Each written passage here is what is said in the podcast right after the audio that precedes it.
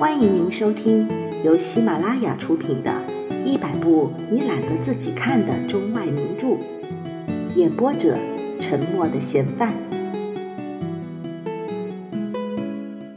塞甘先生的山羊，献给巴黎的抒情诗人皮埃尔·格兰古瓦先生。你将永远是这个样子，我可怜的格兰古瓦。怎么？有人在巴黎的一家大报馆给你提供了一个专栏编辑的职位，而你居然想也不想就回绝了。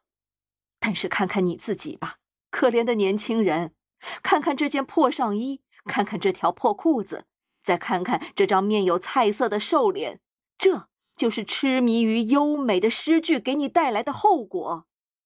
这就是你作为阿波罗老爷的侍从之一，忠诚服务了十年的代价。难道你就不感到羞愧吗？你还是去做专栏编辑吧，傻瓜！去做专栏编辑吧，那样你就能够赚到漂亮的玫瑰花钱币。布雷邦饭店里经常摆着你的一份餐具，你还可以在你的无边扁平软帽上插一根新羽毛，在戏剧首场演出的日子里露面。不，你不愿意。你说你要继续随心所欲的过自由自在的生活，直到最后。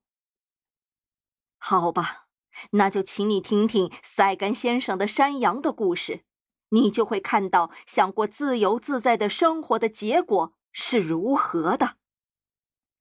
塞甘先生养山羊从来都没有顺利过，他在相同的情况下失掉所有的山羊。一天早上。他们挣断绳子，跑上山，在山上狼把他们吃了，什么都不能挽留他们，不管是主人的抚爱，还是遇到狼的危险。看来这是一些狂傲不羁的山羊，他们要不惜任何代价去争得户外生活的自由。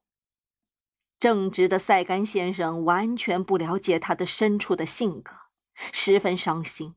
他说：“完了。”山羊讨厌待在我家，我一只也养不住啊。不过他没有灰心，在同样情况下失去六只山羊以后，他又买了第七只。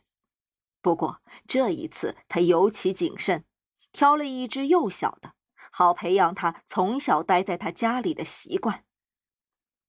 啊，格兰古瓦，塞甘先生的这只小山羊真漂亮啊！温柔的眼睛，像士官那样神气的胡须，黑亮的蹄子，斑纹整齐的脚，还有那一身洁白柔软蓬松的长毛，真是太漂亮了，简直像艾斯梅拉达的那只小山羊一样惹人怜爱。格兰古瓦，你还记得吗？驯良温和、听话的，让人挤奶，脚从来不踏进盆子里。真是一只漂亮可爱的小山羊。塞甘先生的房子后面有一片围着英国山楂树的园子，他把这只新养的山羊安置在里面。他把它拴在草地最好的一块地方的一根桩子上，体贴的给它留下一段很长的绳子，还不时的来看看它是不是习惯。山羊十分活泼。那么起劲的吃草，塞甘先生开心极了。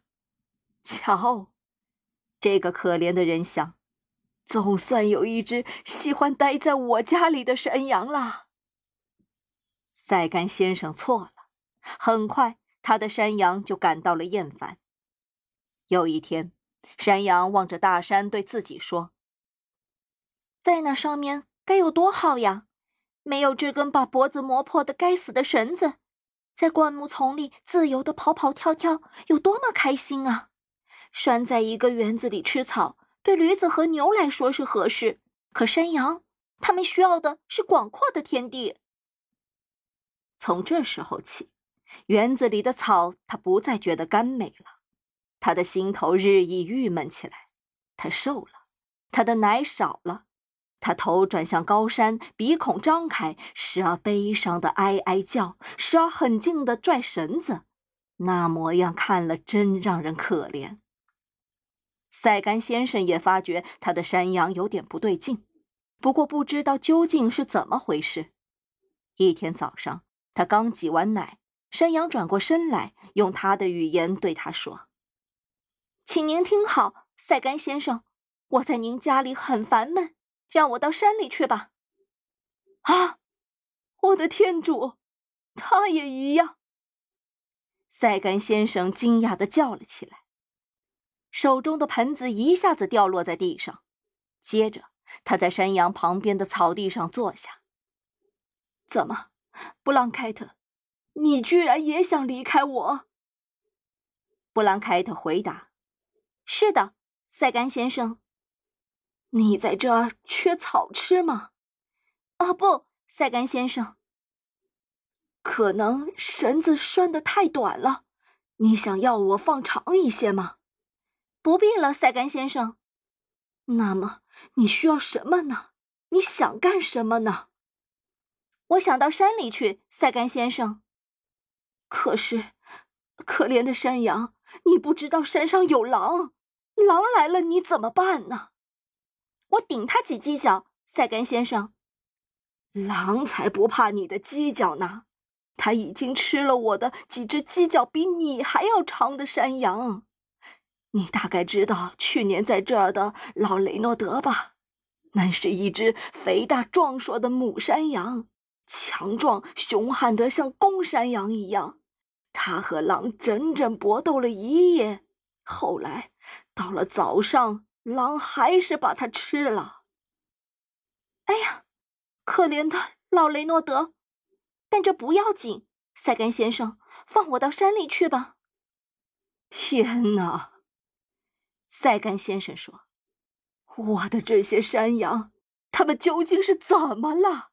又有一只要让狼吃掉了。哼，不行，捣蛋鬼！我才不管你反不反对，我要救你一命。我害怕你会挣断绳子，让我让我来把你关进牲口棚，你得永远待在里边。”说到这儿。塞甘先生就把山羊牵到一间黑洞洞的牲口棚里，再紧紧的关上门。遗憾的是，他忘了关窗子。他刚转过身去，这只山羊就跳出来逃跑了。你笑了，格兰姑啊！当然，我就知道你，你是站在山羊的一边，反对这位好心的赛甘先生。等一会儿再看你还笑不笑得出来吧。